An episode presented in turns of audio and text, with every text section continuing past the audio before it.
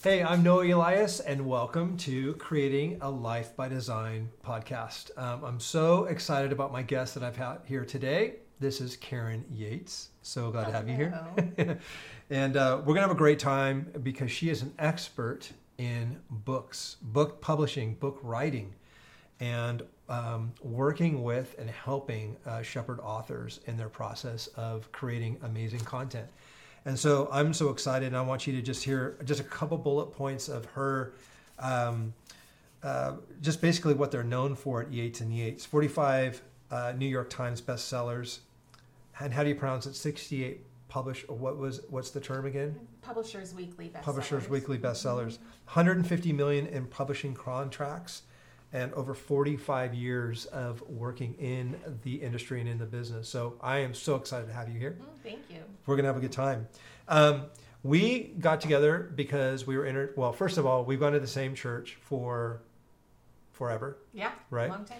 And um, your husband, Curtis, who I'm dear friends with, he also, um, we grew up in the same church, seeing each other. And then later on in life, we all grew up, had kids, work companies, work Mm-hmm. businesses and we got to cross paths through another mutual friend that said uh, we should put our heads together. Yeah. Yeah. And so um, you guys were in a really cool transition opportunity to build author coaching, which you guys now have, which is an awesome platform for those of, um, that are watching and listening to this that can Mhm. get help with their writing career and publishing and all that. And we're going to talk about that today. hmm But uh, I am just so excited because I know what's in your head, and I could not be You're more going excited. to extract it yeah, we're gonna get it all out. But I'm just so excited because I know for um, myself how much of an impact books have made on my career as an entrepreneur. Right. Absolutely incredible. Um, the the biggest impacts that have had on me from the books I've read, but then also the the courage to be able to write your own books. And I Mhm. want to talk about that process and how you guys can help with that. Um, but first, tell me a little bit about Karen. I want to hear like how you got into this whole field, where you were before Mhm. Yates and Yates, and um, just kind of like what brought you into it and what even gave you a passion for it. Yeah. So um, I studied English in college. Uh, I was gonna. I thought maybe I would teach. Okay. Um, and interned at a middle school and decided, no, I don't want to teach. yeah, found out really quick. Um, and so I was on the writing track. I, I, I was a good writer. I liked writing. Um, and so I learned that in college, and I happened to start dating this boy, Curtis Yates, Uh huh. who You got a little swagger in your voice when you said that. and um, he was a year older than me. And his father, Sealy Yates, Yeah. is the founder of Yates and Yates. Mhm. Um, those 45 years in publishing, I can't take credit for that. Uh, he was doing it way, way longer than me. Yeah. And so I married in to this business. I started dating Curtis.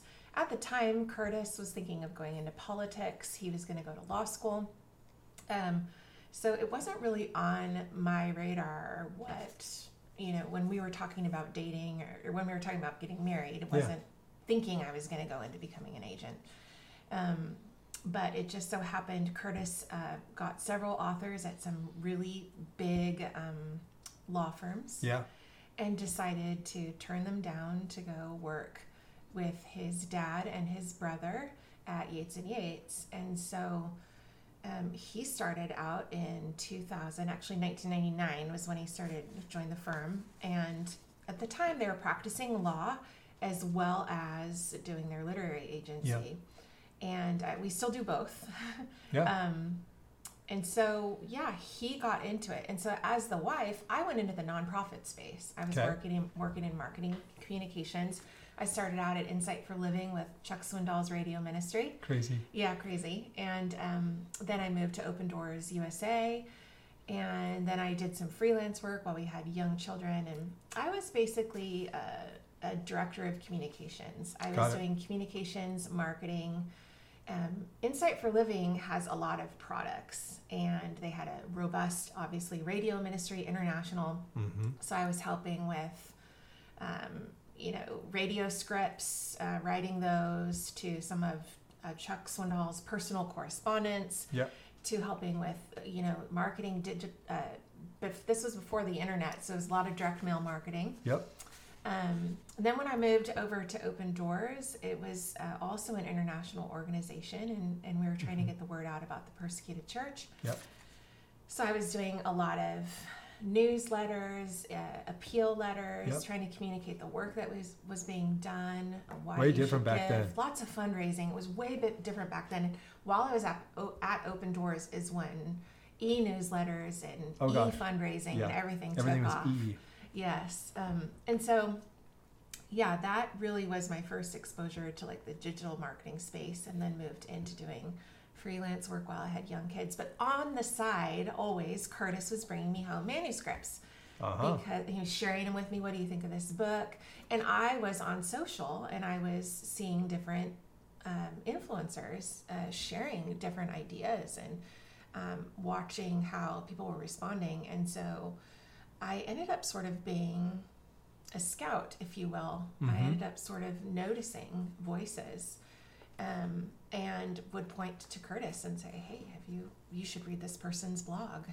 Um, you should pay attention to what they're doing." And so gradually, started helping Yates and Yates with different things. And I was pulled into marketing meetings for different books and going to dinners with authors. And then next thing you know, I did 12 years in the nonprofit space and then transitioned over to Yates and Yates, and I've been there nine years. So you list some of the authors. I think that'd be really helpful for everybody to hear the authors that you have and do work with. So our firm, we work with authors like Chuck Swindoll, um, David Jeremiah, Dr. David Jeremiah, um, John Eldredge, John Maxwell, John A. Lots of Johns. Lots of Johns. Yeah, John's a good name for an author. Yeah. yeah. Um, Jennie Allen. Yeah. Um, Katie Davis Majors, Angie Smith. Um, trying to think of Those are all heavy Yeah. heavy hitters. just amazing communicators. Um, Matt Chandler is another Mhm. one. hmm So just really getting to help them steward their messages Yeah.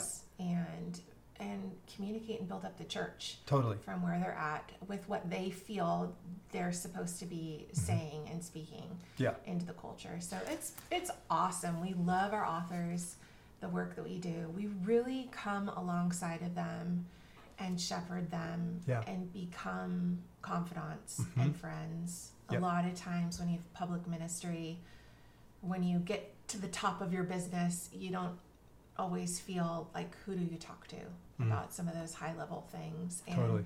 being in that place of, of connection and being able to come alongside of our authors is, is a wonderful gift of what Well, we do. You have a multi-layered approach, which I think is great. You have the legal, hmm you know, you have the agency, hmm and then you just have like the advocacy and friendship that goes along with that. You know, it's like unbelievable. Mhm. And so I've seen it, and that culture is incredible. What you guys offer is, Mhm. is awesome. I'm really excited about today, and thanks for sharing your background because I want viewers, um, especially entrepreneur business folks that are creatives, Yeah. to really get the, a clear understanding of what reality is like in the publishing world. And, you know, we can think of what the front lines of sales and like Barnes and Noble and airport, you know, Hudson News and all that. There's all Yeah. these, we see what happens out there, but very few people realize what actually has to take place before even going to market. hmm Um, and I think it's really important to understand like the good, the bad, and the ugly. Hmm but the the the world of books I, I want everybody that's watching and listening to this to, to really understand that your story is your greatest asset. Oh, totally. right? Hmm and before we even get into the how of it the why people should write or consider even taking their testimony their their story their journey hmm it can really truly help heal people and or help them in their own journey hmm And so before we even get into the how, can you talk about the why? What has made all the Johns you've published and the Jennies? it's really the business of helping people, is it not? Like the, the, the, the why behind the books? Yes. It's serving. That's what that's Yeah. what you're doing is you're serving your authors and trying to help Yeah. them do the next thing they need to do to Yeah. move towards um, obedience and what they feel they're supposed to be doing. You know, all the authors we work with are Mhm. Christians, but they don't necessarily write books to all Christian audiences. Yeah, yeah. Could be a secular Um, audience. Yeah, I mean, they might be business leaders and Yeah. feel like they, they want to pass down some of their business acumen, you Mhm. know. But having that like minded part, that there's something inside of us that wants to share what we've learned. There's something inside of us that wants to make that impact, Mhm. and we're looking for ways to do that. Um, maybe it's a legacy thing where I've I've lived this story and Yeah. I'm ready to share it with others. You know, whatever reason someone comes to writing, the the process of writing is a process of, of obedience, really. And so we get to come alongside them and serve them That's and, huge. and shepherd them because because it it's a it's a painstaking process. You know, you've published. For sure. It's it's a hard It is. process. It takes some time to find your rhythm, to find your voice. Mm-hmm. It's uh, you know, imposter syndrome is real. You feel insecure. Yeah. And, and you know, the other thing I'll say is different people who want to write a book or who are writing, they might have different goals. Not everyone wants to get on a bestseller list or Mhm. get traditionally published. Uh, Mhm. The, reason, the why behind why you're writing is really important for every aspiring author to know. Is, is what's behind it? Where's it coming from? What would make it successful to me to where Yeah. I'm at? Almost like your success criteria. Yes, exactly. And they really have to think that through because whatever your end goal is and why you want something to happen, that's going to really impact your process and what you go after in Totally. the process. Yeah. So, Okay, so that's the why behind it. Knowing that any author that is willing to take what they know they got inside, that's just like urging to get out, that Yeah. story to be said. Um, there are barriers, like, you know, now we've gone from the why, and then you've decided, I want to write a book. mhm. Okay. I am so glad that we're having this this interview on the show today because I want this to be one of the greatest learnings for aspiring authors or those that want to write a book, whether traditionally or non-traditionally published, to stop and literally consider taking your book proposal course. yes. It's here's so here's good. here's why. Had I known that, which I do now, Mm-hmm. it's totally changed the way I write. Mm-hmm. It's changed everything. Because a book essentially is a business plan. It's a business proposal Mm-hmm. with yourself. Like that book proposal course that you guys created literally is like somebody coming in and poking holes in everything in a good way of saying it must have, it must have, it must have, it should not have, it should not have, it should not have, to be successful, whether traditionally published or non. Yeah. You Yeah. follow me? It's for both. Yes, there are certain elements in a book proposal. Actually, all of the elements are really critical, not just for you to try to get traditionally published, which not everyone will get traditionally published, Right. but you still end up using it in the writing process. For Totally. example, there's a section in a book proposal on audience, and you really are you have to think about your your primary and your secondary audience. Who are you writing to, and why are Yeah. you writing to them? Yeah. Where do they shop? How old are they? Where do they live? What are their pain points? What are Mhm. they looking for? Really make you dive in and think about your audience. So when you're writing, you're writing to that person. I'm writing to Noah. 100%. And that's an important part of the writing process. Yep. And that's a part of the book proposal course. We also talk about um, it's something called a unique selling proposition, Oh, which, yeah. which a lot of authors, um, aspiring authors, do incorrectly in book proposals. Mhm. And it's talking about if target readers read my book, here's what they're going to get. And the Yeah. reason they're going to get it is because I'm going to deliver On in that these promise. ways. Yeah. So it really makes you think about, you know, what what your book is going to do, what it's going to give. It's not not about you know, it's about how am I going to I'm going to make you feel empowered if you read my book to make changes in your life. I'm going to make you feel ready to take the next step in whatever because my book is going to give you nine actionable Totally. ways for you to grow your business Yeah. or whatever and you really outline that in the book proposal and there's parts of the book proposal that if you're taking it to traditional publishing an editor is going to look at and say does noah have writing chops so Mm-hmm. you know people want to talk with us about their book idea because deep down they're wondering do do is it good is it good enough Yeah. And so, you know, it'll help you really work on your writing as well. You have to do chapter um, summaries, you have to do sample chapters. That's all stuff as an agent I'm looking at in a book proposal Totally. to see can this person write? Yeah. So there's there's a lot uh, at a publisher, an editor will look at it, and then a marketing team might look at this book proposal. A sales team might look at this book proposal. Mm-hmm. Yeah. So you want your book proposal, if you're looking to be traditionally published, Yeah.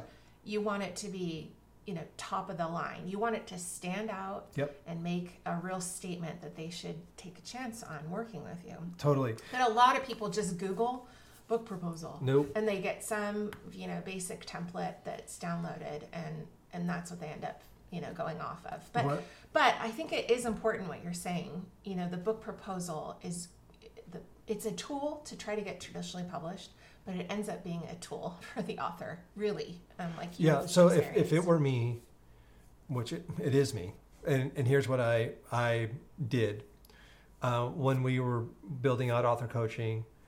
Good book idea. How do I know I have a good book idea? yeah And and the book proposal course. Those two, in my opinion, should be a criteria and filter that you run all your content through. mhm. Because even if you're just self-publishing, it is a self-imposed like um, filtering Yeah. system to like find all the deficits. And I'm, I'm just saying this because as an entrepreneur, you're like, hey, I'm about to put an put a lot of time into writing an asset, Mhm. and before you even write, you need to think about these things go through these courses yeah because then you're gonna it, it totally shifted what I wrote, why I wrote, how I wrote, hmm and totally change that format. and it's and it's so easy to like be an author and live on inspiration and aspiration and you're like you know what but that doesn't write books and that doesn't make Mhm. great products Mhm. there is a science and a formula to great books Mhm. and when people read them they don't even realize it's happening no but Mhm. from beginning to end that is a well thought out full-blown process Mhm. right Yeah, and I think a lot of aspiring authors get snagged on thinking about writing. They're thinking about writing more than they're writing. Oh, how you know, how do I want to structure my book? mm-hmm. Um, how do I want each chapter to be? Um, they're thinking about the story that they might want to tell, Mm-hmm. but they're not thinking about the reader. This, the, Yeah. those two courses. put your position about- in the buyer yeah, the buyer. Why are they going to spend twenty four ninety nine on your book? You got to be thinking about them. What are you going to give them? How are you going to communicate with them and connect with them? yeah You know, and people will say, "Well, my story is great," so they're gonna. Well, yeah, but they're not gonna know that until they read the book. So it's Yeah. got to be something that gets them in advance where they're gonna spend the money. totally So thinking about all that stuff is a really important seed work that Mhm. you're doing, groundwork that you're Mhm. laying, mm-hmm. um, in order to make sure that you write a really good book yeah that then is gonna more people are gonna pick up and buy. when it comes to traditional publishing Mhm. people that want to get a book deal Yeah. is there how often do authors actually just get a one book deal or is it typically a collection or a series is a better way to approach things meaning like if i know that i'm going to spend out of my 20 years of life that i'm going to write one book a year hmm would you say that's probably an author that's that's an author That's that's aggressive. One book a year. Yeah. Aggressive. Yeah, it is. And then you say to a, there's another person that's just going to do one book and, and hopefully become traditionally published. Is that, is that even possible to be mm-hmm. an author that just writes one book mm-hmm. and is successful? A publisher is willing to put the money behind one book of one author? Is it possible? Well, I, I don't know if it's been done it's- or does it happen? Possible. Usually. Is it common? no. I don't think it's common, but it is possible. Yeah. You know, I think one question we ask uh, aspiring authors is um, the type of publisher you end up working with. Are they a small publisher? Do they have marketing dollars to Mhm. put behind you? hmm Are you going to have support? Are you going to have, or, you know, a lot of publishers have to meet their quotas. They have Totally. to put out books. Yeah. Um, and so they're looking to put out books. Yeah. Um, agents have to sign people. We're looking for talent. Um, I, I tell people all the time, weekly, I say, you know, I'm looking for talent. I really am. Um, but I'm also looking for talent that I think, oh, if I take this to a publisher, I'm going to be able to get a really strong publisher interested. Mm-hmm. There's a lot of little publishers out there. Mm. There's a lot of hybrid publishers that say, oh, I'll help you here with the self publishing part. Yeah, yeah. And then you do the marketing. There's a lot of options now Yeah. that weren't out there before. And so, generally speaking, most traditional publishers, they want someone who is established, who already has an audience, who they know they can get in front of. And Mm. that's, I mean, it's publishing, it's a business. That's totally right. And so, um, you know, it doesn't mean you have to be like a mega influencer on Instagram or anything. Yeah. But it does. It that what they want to see is that, well, Noah has. Sorry, I keep using you as an That's example, fine. but That's fine. Noah has an engaged audience. Wow, look at his podcast. He's got this many people that are listening to his podcast. He's Mm, yeah. got this many people that are a part of Yeah. you know his mentorship or whatever and it just helps them see okay Totally. there's momentum there. I'm going to join that momentum and get on board. Um, Mike Salisbury in our office loves to say that um, publishers uh, are not good at starting fires, but they're good at pouring a Gas little on bit the of fire. gas on the fire Yeah, that's right. And so, you know, if you're wanting to get traditional traditionally published, you Mhm. really got to think about starting your fire, Yeah. getting some momentum going, Mhm. and then how can you bring an agent or Yeah. a publisher into the mix with that? Yeah, I kind of look at it as like don't expect to like build the ship from scratch. Yeah. You just want a publisher to come put wind in the sail of what's already existing. Yeah. Yes.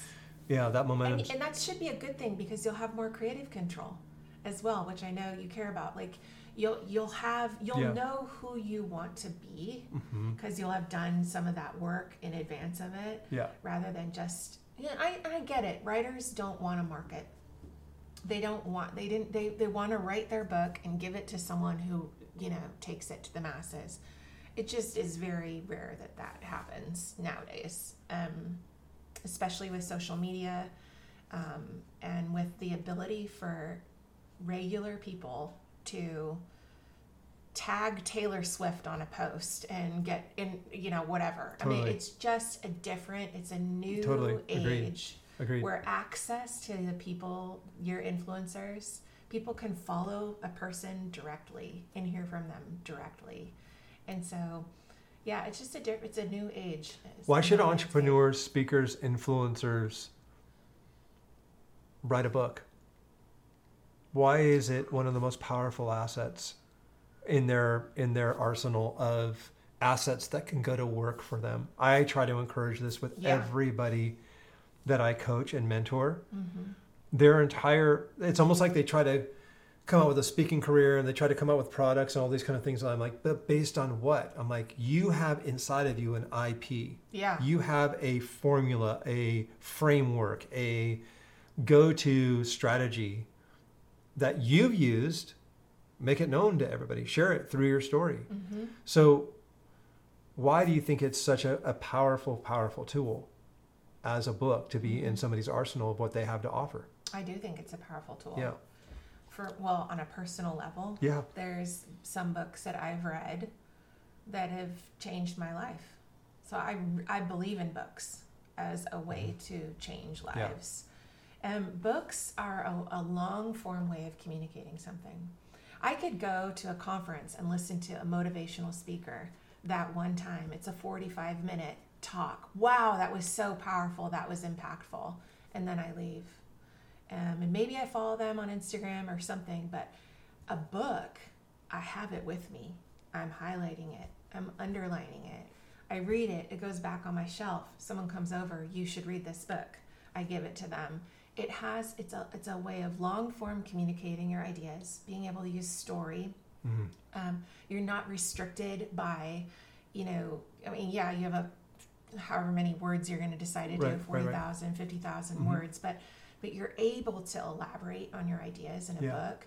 And then a book is is long lasting. It like a really business is, card. It's a business card that a book will allow you to get more speaking opportunities. It's a way that you can communicate your ideas Yeah. across platforms. Yeah. Um, not everyone is listening to podcasts. Uh, not everyone is, uh, Yeah. you know, uh, on your email list. Yeah. But a book is kind of a universal thing that you can share with anyone, and it Mhm. it stays around. There are books that you can like book boundaries that our firm did with. Uh, uh, Henry Cloud and John Townsend continues to be one of the best-selling books. It was written 40 years ago. Isn't that crazy? Um, I mean, books can make an impact long after you're gone. Um, Incredible. You know, it's so that, that those are some of the reasons I think it really it can be a legacy piece, Mhm. and it can be a way. It can also be a way to communicate your ethos and your values to if you're especially a business leader Mhm. and you want to pass down to the Yeah. next generation that's coming up who you are and why you are the way you are Mhm. and how you view customer care and all these things it can really be something that you pass down within Yeah. your business and your corporation Yeah. to help No, it's keep good. it established what your ethos and values are What would you? How do you decide whether to go self or traditional publishing? What's the deciding factor there? I mean, that just seems like to be the biggest question riddle to solve. Right Should I go traditional or should I go self? i would say um, and we actually have some resources on this at author coaching What, what do you got? um, we, we kind of do a pros and cons list of traditional and self-publishing We'll put that in the show notes. Get Yeah. people access to that. Oh, that would be awesome. Thank you. Um, I think it would really help people because it really does some of the pros and cons. Essentially, um, when you sign a publishing contract, you're going into partnership with that publisher Right. and they're a part of the process. And that brings good and sometimes complicated things. Yep. Um, you're going to get access to their editorial team, you're going to get access to their marketing team.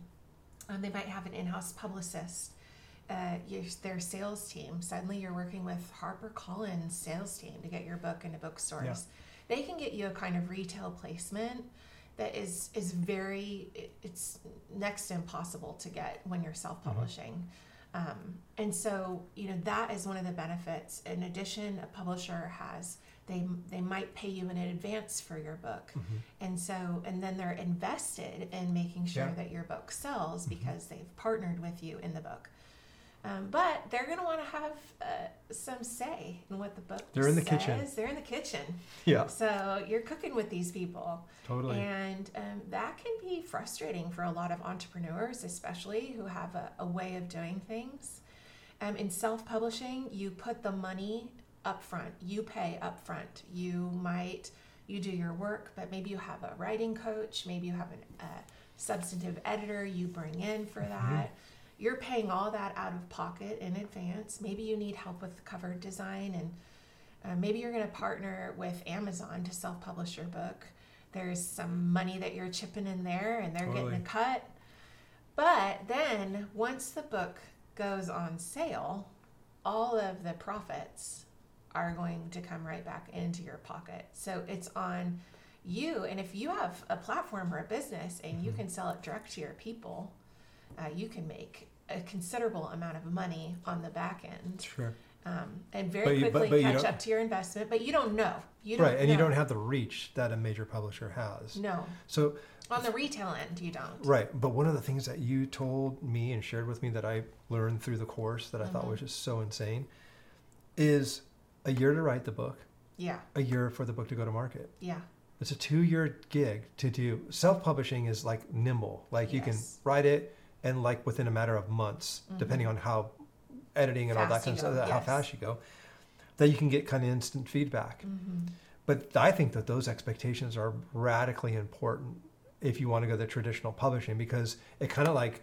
disarms all the dream of in a, in a way of like oh I'm going to be published you know I'm going to get get this deal and I'm going to be worldwide in every airport and all that I'm like do you realize how long it takes like making a movie takes that much to film it does. go into post production then marketing and then it's finally on the shelf Mhm. could take a long time so I just want to frame that I'm, I'm really glad you brought that up. That's It's- that's true. Like, the timing aspect Mhm. right hmm and you don't always get to pick the window in which the publisher decides that you publish it. That's true because you're not the only book they're releasing. You're not the only book, and so yeah, that's an, that's another thing to consider. But yeah, I'm working on projects that are gonna drop. We're looking at spring of 2025.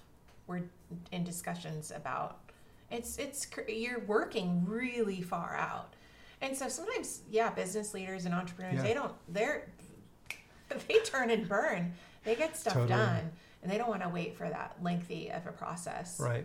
So, how would a self publisher, any tips that, uh, and I know the course has a lot of these um, strategies, but any tips a self publisher, uh, if, if they go to market of, of, of producing it themselves, doing the distribution themselves, you know, typically doing an online store, maybe promoting Yeah. it on podcasts and things like that, any, um, is it traditionally through advertising or what's the best what are some of the maybe two tips for a self-publisher to take it to market that you would recommend is it like podcast being one of the ways to get it out Podcast is a great idea.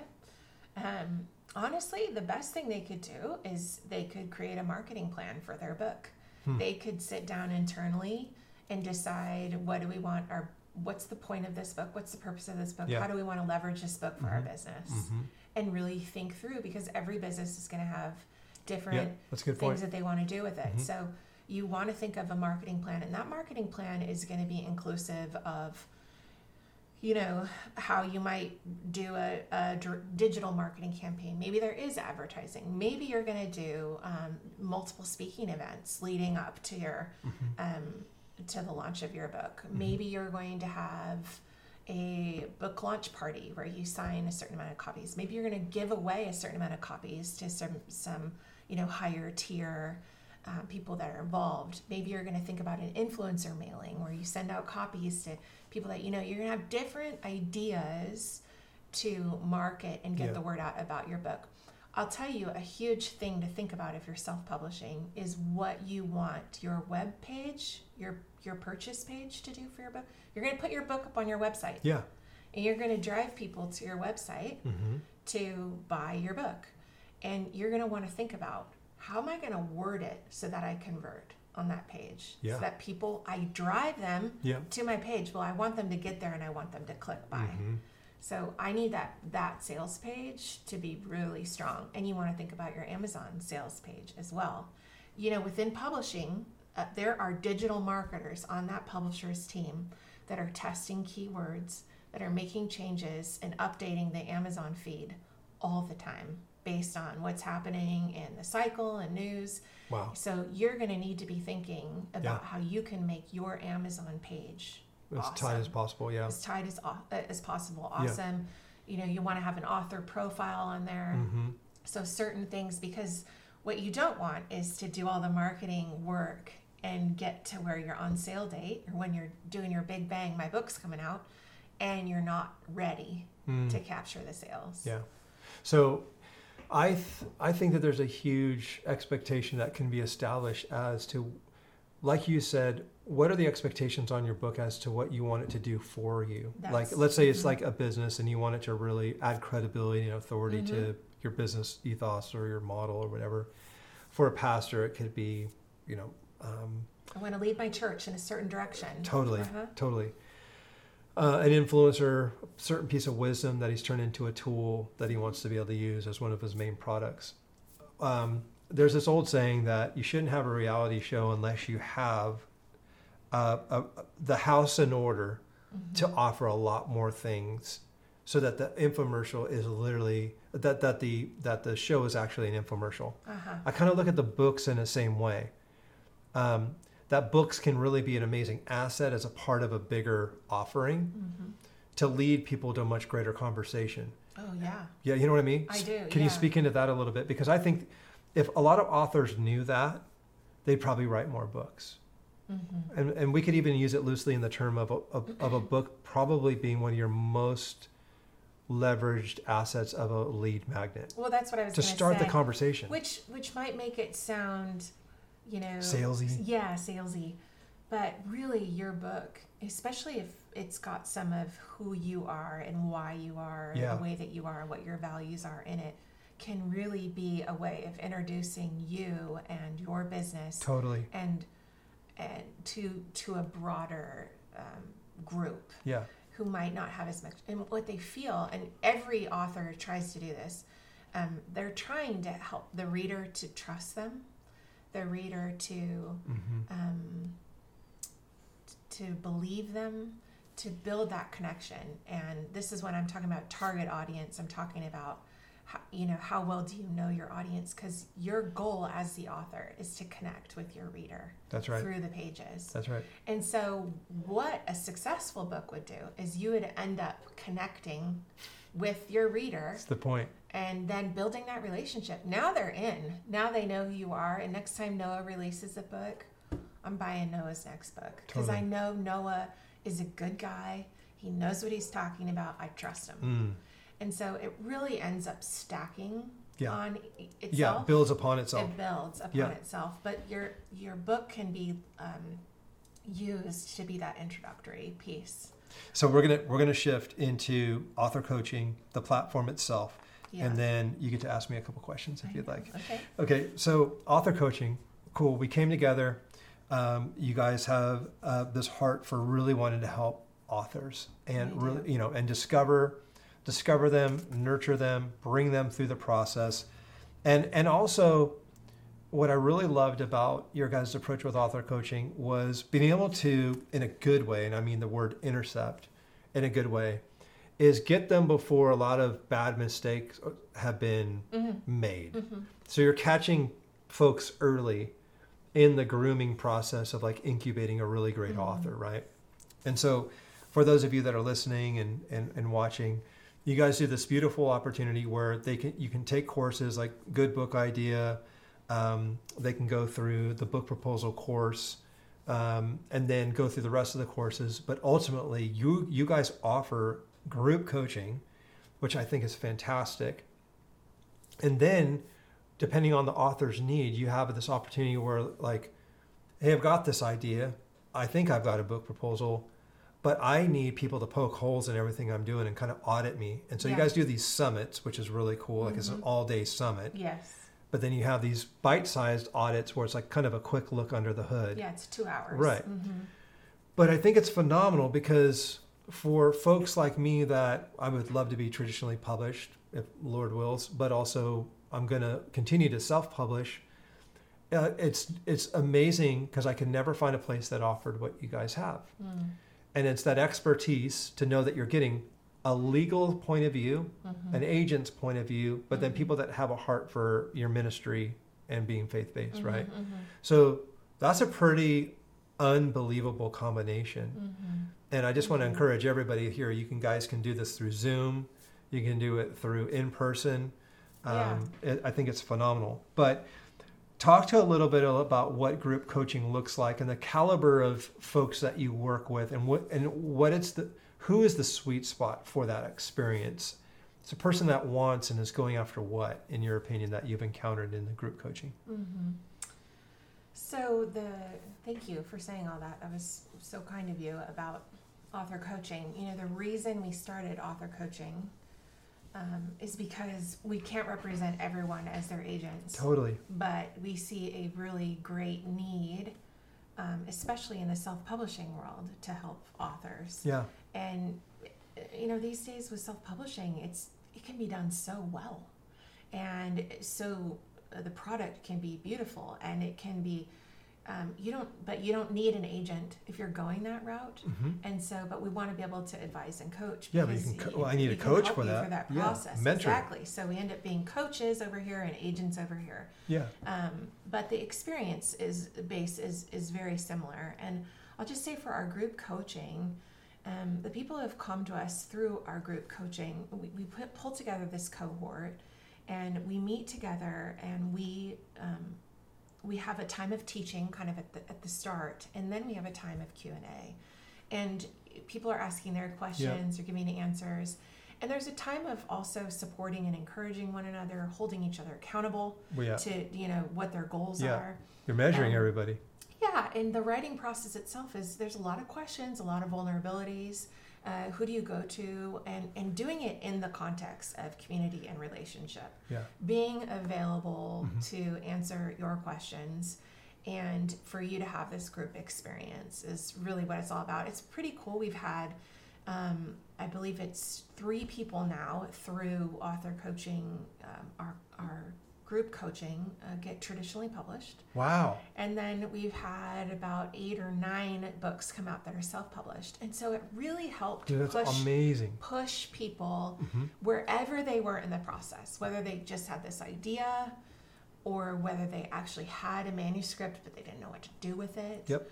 Or whether they had a book, they put it out and it, no one's buying it, they don't know why. Yeah. We're trying to address kind of all of those things Yep. and do it in the context of community and feedback and accountability. Yeah. So I, it's, it's a, such a great group. It's very rewarding for us. No, it's killer. It's it's unbelievable work. I've seen it in, in, in action, in person. It's incredible. I would just say this. If you're if if you're listening or watching this and you're a you're a aspiring author that wants to go into writing and or is writing, Mhm. author coaching with you guys, hands down, is the greatest insurance in their career as an author. Mm. Thank you. Yes, I, I feel that. Without question. hmm at least like it's the greatest thing that you could do to one find out if your agent sucks Yeah. one and not not to say like oh you got to go with yates and yates no no this is purely to say is what i have good? Hmm is the team i have good? Is my house in order? Um, is my writing good? Hmm do i have what it takes? What do i need to cut? What do i need to keep? What do i need to like get? Hmm um, And you can do one-on-one coaching calls with us. For and sure. Also in the author audit that you were talking about, that two-hour session. That's a time where we really will sit down and evaluate you. We ask you some questions ahead of time, mhm, mhm. And you you when we sit down together, we really tell you how it is. yeah and we set walk you walk away with some action items Totally. of what to do to I'm telling you. forward. not everyone can do like a group coaching experience No. we understand yeah some people want like want to higher do end the experience yeah. one-on-one higher touch point um, and you know that's a that's a really um, practical Mhm. help that we provide Yeah. it's different than taking a course at home in your living room if you want to meet with us and ask us direct questions Yeah. about what you need Yeah.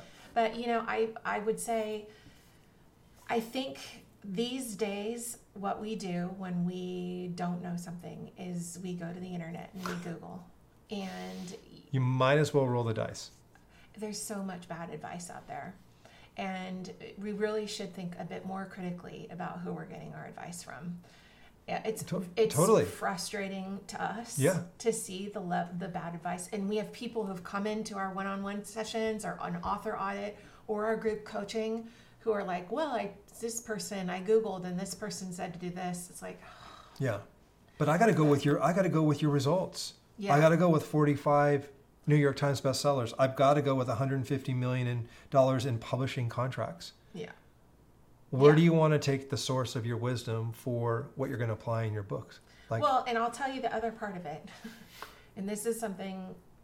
It's it, it, it's known throughout the industry as we're truth tellers. So if it's not good, I will tell no, you. that it's I not- do know about you guys. it's guys. not good you'll, you'll you'll be straight up honest. And and not everyone wants to hear that.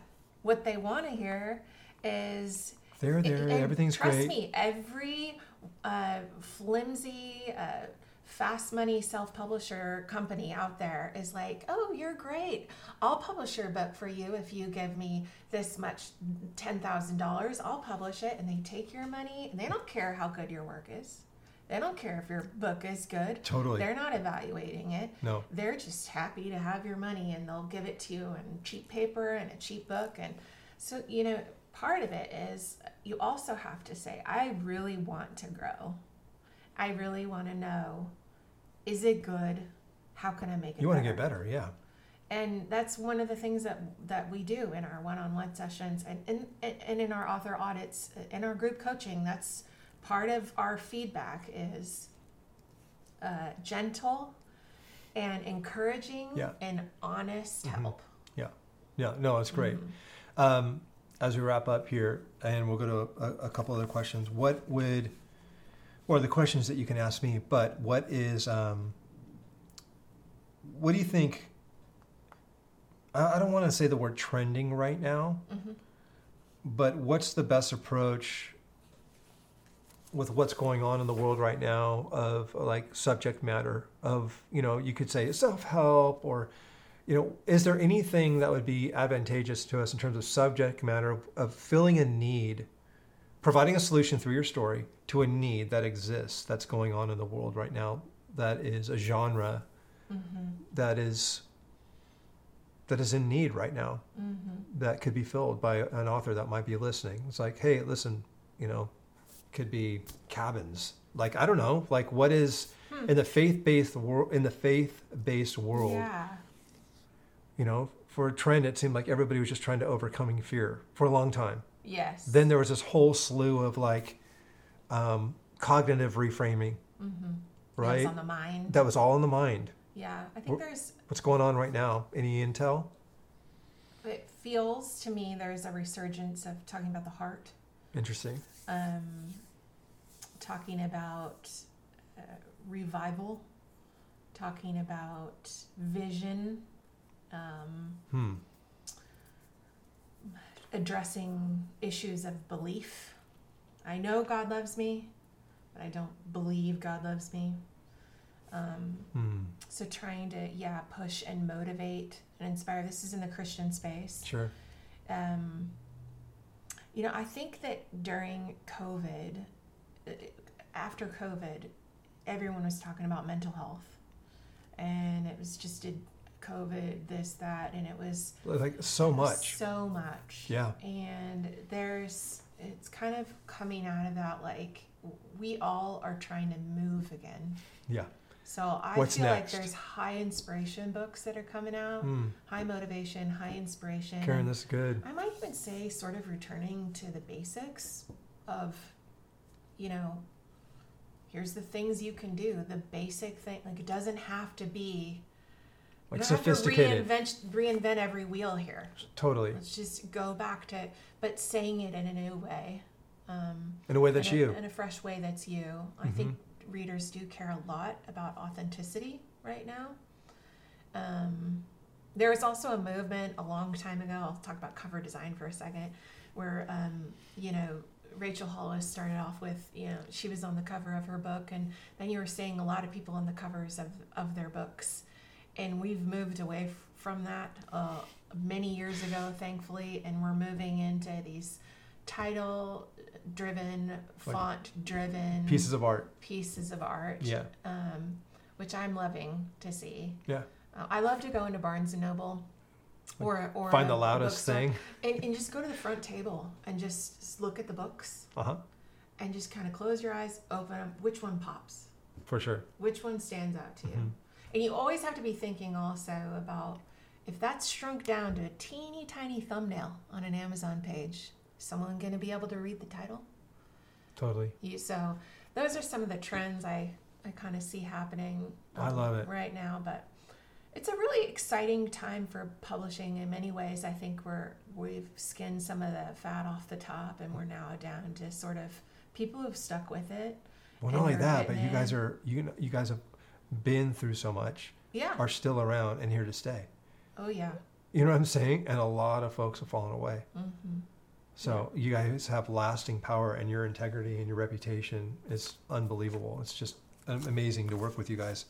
We get to wrap up the show with you asking me whatever you want. Yeah, I've been thinking about this for the last hour. so, favorite, ideal Saturday morning schedule activity. Saturday morning schedule Mhm. activity. Saturday morning. Yeah. What time are you going to start? Yeah. what are So you gonna do? Where are you going to go? sometimes it's one of the few days that I don't have to be up for something Mhm. because Monday through Friday there's something very early pressing, very Mhm. early, school and things like that. Depends Mhm. which season that you're on with kids and all that. But for um, Saturdays, typically for me is early, preferably before sunup, Mhm. and then hit um, you know grab coffee here at the house, pour an americano, hoodie, my track pants, shoes. I have a pass for Crystal Cove Park. Mhm. I love it. So I'll drive down there. I'll do a five mile walk, Mhm. typical of prayer, time in the Word, and I listen to an audiobook. So I kind of split it half and half, halfway Yeah. down, halfway back.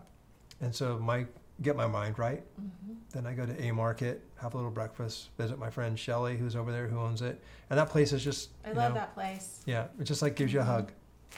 You know, so that's you know with some journaling in there, with some big band music, cruising around where I grew up, Newport, Costa Mesa. Mm-hmm. You know, kind of odds and ends of just like being. It's this- it's a routine, but it's more so about like there's no pressing agenda, and I know Mhm. that I have Sabbath time. So that morning time, that sacred time for me is just being in nature while walking, while sharpening the mind in truth Mm-hmm. is something my body craves. Like the, the, I'll literally wake up early to go do that because it Mhm. feels so good. Sounds like it's input time, like sensory input, Totally. input of ideas. It's other throughout the week. You're Mhm. outputting. Yeah, for sure. Uh-huh. Yeah. So I, I, I, I started making experiments. You say like Saturday, right? Mm-hmm. I literally started designing it. How can I make every day a Saturday? Mm-hmm. So now it's it's pretty close to that, uh, where mornings five to ten is is that kind of a schedule, Mm-hmm. and then ten to like 3 mm-hmm. is high output, Mm-hmm. and then it's like refill the cup, family. Mm-hmm. But I've I've found that my schedule works very very well. The more and more I put self-imposed deadlines and then start to cut them in half, Mm-hmm. and it sounds intense, but I realize that my focus of deep work of high quality is typically within a three hour span. Mm-hmm. So if I'm writing, it'll be wonderful for three hours. Mm-hmm. After that three, it starts to like taper off. And most people are like, yeah, but I got to write for eight hours. I'm like, please stop, Yeah. change it up, go for a walk, stop doing something with your hands. Now do something with your eyes, Mm-hmm. do something with your feet. Mm-hmm. So that's how my morning is. Yeah. You get two more. Yeah. All right. Um, let me do a more serious one. Do it.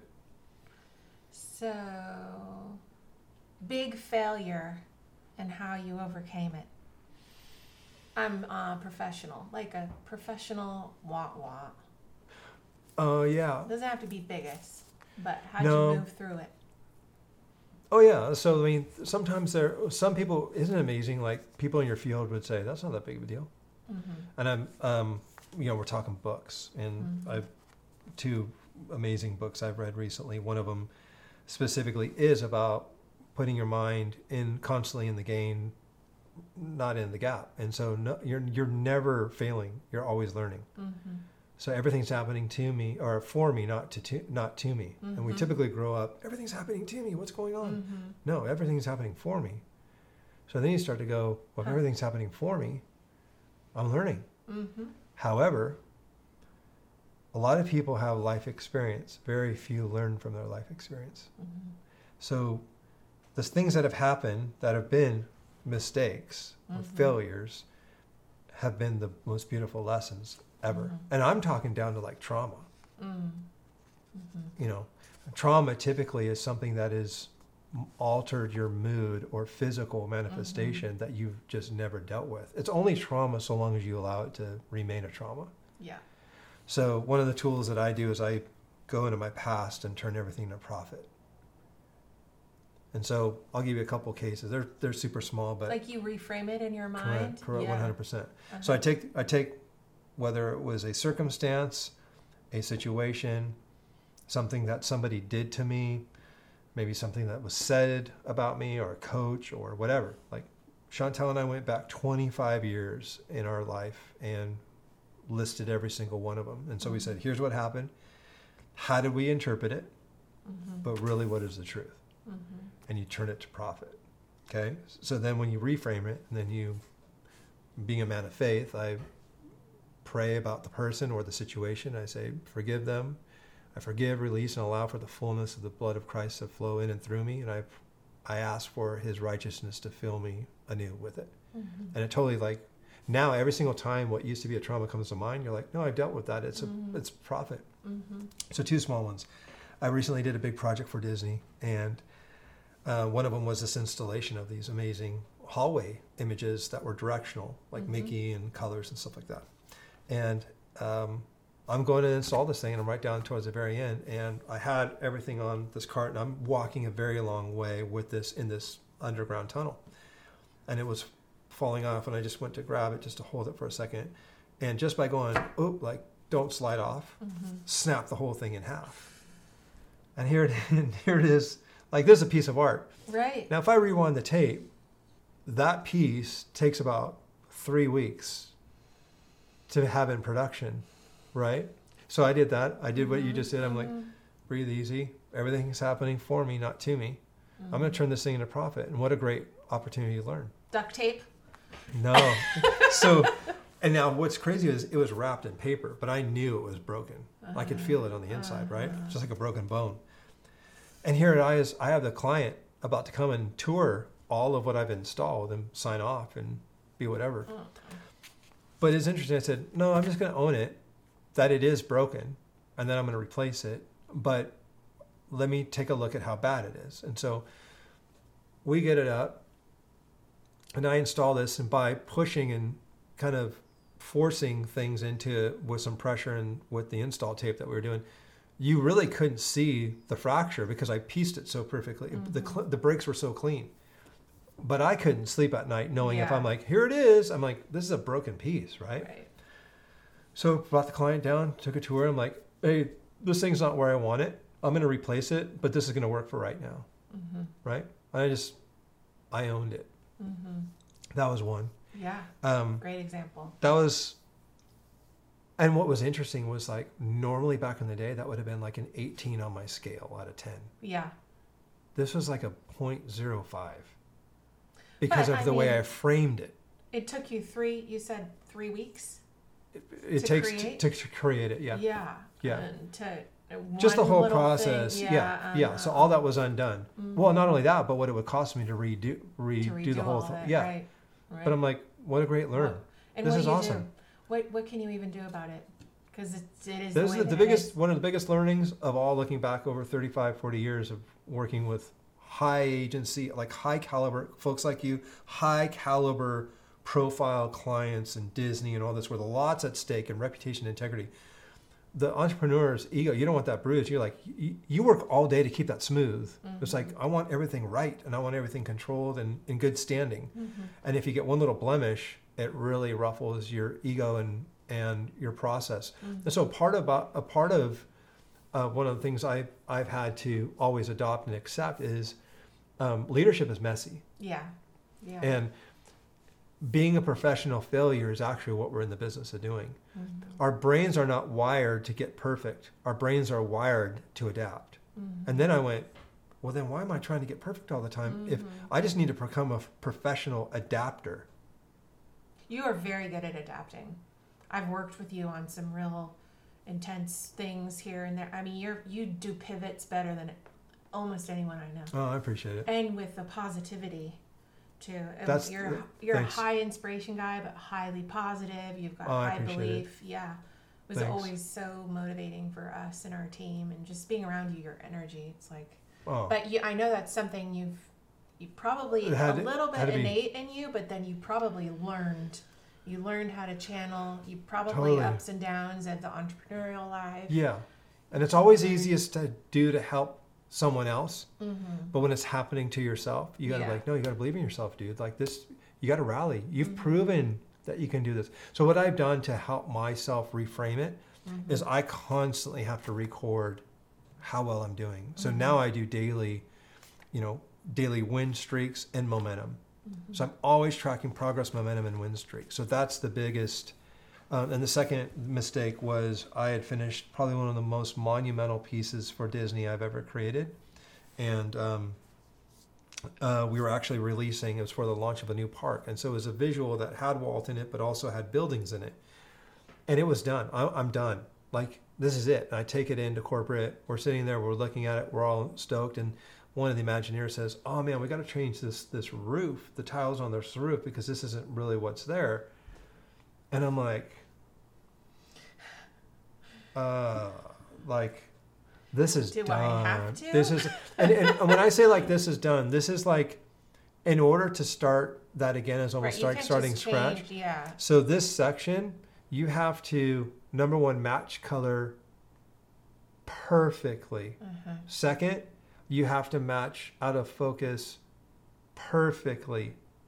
There's no margin for error. Then um, there's a lot of things that can go wrong. Like when you go back, it's literally you've done surgery, Mhm. You've sewed your patient up. Mhm. You're good to go. And they're like, dude, you left a scalpel in there. And you're Mhm. like, I might cause more damage going back in. yeah. Follow me? So that's how this situation was. And I'll never forget. It was the most sick to my stomach. And I, and I stood in, it? I stood in the kitchen. I, loo- I stared at it out here on, on the easel. And I remember ha- literally having a conversation and talking to my heart. And I said, Bud, listen, you have what it takes. Mm-hmm. You're going to be able to go and do this within in less than an hour. You've, you've proven that you can do it Mm-hmm. and you are going to do it. I went out there. I rallied. I'm like, I got to get this sucker done. And I did it. And when I took it in, and literally, it was like so dis- and disheartening in a funny way because you're like, I really, you know, put so much weight into it. She like walks in and she goes, Oh, perfect. Okay, so are we on like Thursday? Gonna like, it was that. There was like no beat missed, you know, and I'm like, praise the Lord, I was stoked. Uh-huh. But that was a, that was, other than that, and then standing in a Disney meeting and not knowing my fly was down. How do you get over that one? And it was a big deal. Like like you're pitching a big awesome opportunity, and you've got like folks that are sitting there across from me, and you're like, I had to call back to the office and be like, please tell me, you guys didn't see. And they're- were laughing so hard. They go, no, if we did, we would have told you. I'm like, okay, cool. But Oh it's like those things as an entrepreneur leader, you're just like, ah, it's the last thing you want to see happen. Uh-huh. You got one more question. All right. So, your favorite? We're talking about books, right? Oh yeah, yeah. So, you know, by, by the way, I'll just throw that throw this in here before before I ask my question. That um, process of reclaiming, renaming, re Oh yeah. um, Past to profit. I don't know if you would call it profit, but the the the re Yeah. imagining, reframing Mm-hmm. What was Mhm. so that you leave it behind and move into Mhm. what is. Mm-hmm. could be an interesting book idea. Uh-huh. I'm just yep. saying. okay. There's a lot of people out there. Yeah, you never to- know. That need to figure out how to get over themselves Oh yeah. and what happened Mm-hmm. 10 years ago that they can't change anymore. Yeah. And that's, they're stuck there Yeah. Or paralyzed Yeah. or they've just slowed, it, it slowed them down so much they don't know how to get steam again. Totally. Um, something like that could really Yep. resonate. Okay, but anyway, so favorite book that you have read? Favorite of all time? Uh, okay, most impactful, other than the Bible. Well, that's a yeah, that's a given. Uh, you want me to give you a category? Most impactful personally. Well, the the one one lately that I've been doing. Have you read Brennan Manning's Abba's Child? Yes, so good. That's pretty bonkers. Uh huh. I read that about twenty years ago. Yeah, the, this new version, especially listening to audio, Uh huh. the poser, the false self, the the Pharisee, Mhm. the inner child. Mhm. Um, yeah, I would highly recommend that to anybody. But in terms of business and craft, I'd say 10x is easier than 2x. Gap and the Gain, Who Not How. Um, Dan Sullivan, Benjamin Hardy did a wonderful job there. Mhm. Um, in terms of craft, I would say The War of Art by Steven Pressfield. Yeah. That's okay. wonderful. Yeah. In terms of application productivity, I'd go Deep Work, Cal Newport. Um, Are you an essentialism guy?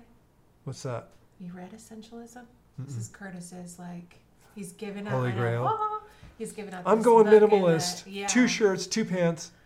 yeah, it's been helpful. It would be good for business leaders, especially. I wanna check it who are out. Trying to, yeah. No, I checked that out. But I mean, um, yeah, I mean, War of Art, Deep Work has been phenomenal. Redeeming Your Time, Jordan Raynor, he, he's a buddy of mine. He's done a great job there. Mhm. Um, any anything to to work on being more efficient and more strategic and more um, uh, higher. uh, My whole life has shifted into less and like super high quality Yeah. way more with way less um, way more with way less um, less clients higher quality Mm-hmm. in everything Mm-hmm. in everything and Yeah, so you're an impact guy. So it's you know Yeah. I, my my my goal in life to help with others is to work less to make more to do what God's called them to do while building His kingdom. So Mhm. the work the least amount, making the most you've ever made, is all by design. Which is why I created the podcast. Is like creating a life by design, not by default. Yeah. But how do we really get that distilled down to the highest quality? And you've been such a great example of like. If you're going to write extraordinary work, you have to have extraordinary like disciplines and Mhm. structure to get yourself in a place where you can get that great Mhm. output, right? You have to grow that muscle. W- hmm Just like 100%. mhm. So you were such a big part of like, in a good way, you know, it's kind of like, really prove it. And then, you know, I put that self imposed challenge that in six weeks I'm going to write the yeah, it's manuscript. amazing. Yeah. And like Unreal. that, had that not happened. So now that is a routine every year. I'm like, I'm on those flights, Mhm. got five hours each way. Perfect time to write a book. Mhm. Nobody's bothering you, you know, you're up in this little cloud, literally. Mhm. So you've done a really good job of, of um, really focus on on the, the discipline around that because I'm a disciplined guy Mhm. and structure. But when it comes to writing, writing takes a whole different type of muscle than anything else. And it can it can be learned. I'm I'm sure that it's developed significantly over the years as you've added more books to your arsenal and as you've Mhm. implemented stuff. It, it it's one of those things you really do. The more you do it, Oh gosh, the more you find your voice, the more you find your rhythm, the more yeah, you you know how to and, and it's somewhat about confidence um, but it, it is a muscle that you developed Mm-hmm. Yeah. and you try to communicate the best writers out there did not start out as best writers. They became Oh, best yeah. writers. They sucked They- one day they and they got really, really good. and they got crap feedback that was Mhm. hard to handle. Hmm and they they worked and pushed themselves. They went through draft after draft after draft. Yeah, and so, you know, I think to some of what you're doing or this conversation e- even has helped some aspiring writer out there, someone who's trying to write their book, hmm just sit down and do it yeah, and put in the time. Yeah. And allow yourself to get a little tangled and frustrated with the whole thing. And in that, you're developing that muscle. The more that you do, you're building that muscle strength, and you'll come out with an even better, you know, product. the secret for me was finally embracing and acknowledging that when you make a vow to your your craft Mhm. you made a vow to your creativity that you will love it and nurture it right I love that. and when you make a vow to it then you'll book it as a client that'd be like me never taking my wife out on date night Right. i made a vow to her to like nurture her to invest in it and all Mhm. that but if you book yourself as a client and you book your writing as a client, you can like schedule it like 100%. I'm doing. I'm from nine. this is guarded it's, blocked it's a non-negotiable it's time blocked. Mhm. and it's just like I think it was Stevie Ray Vaughan, and I could be wrong on this quote, but he's like, "So, how do you wait for how do you write and wait for inspiration?" And he goes, "Oh no, it's really easy. Mhm. Inspiration shows up every single morning when I go in the studio at nine, because when he goes into the studio at nine, that's when inspiration's on.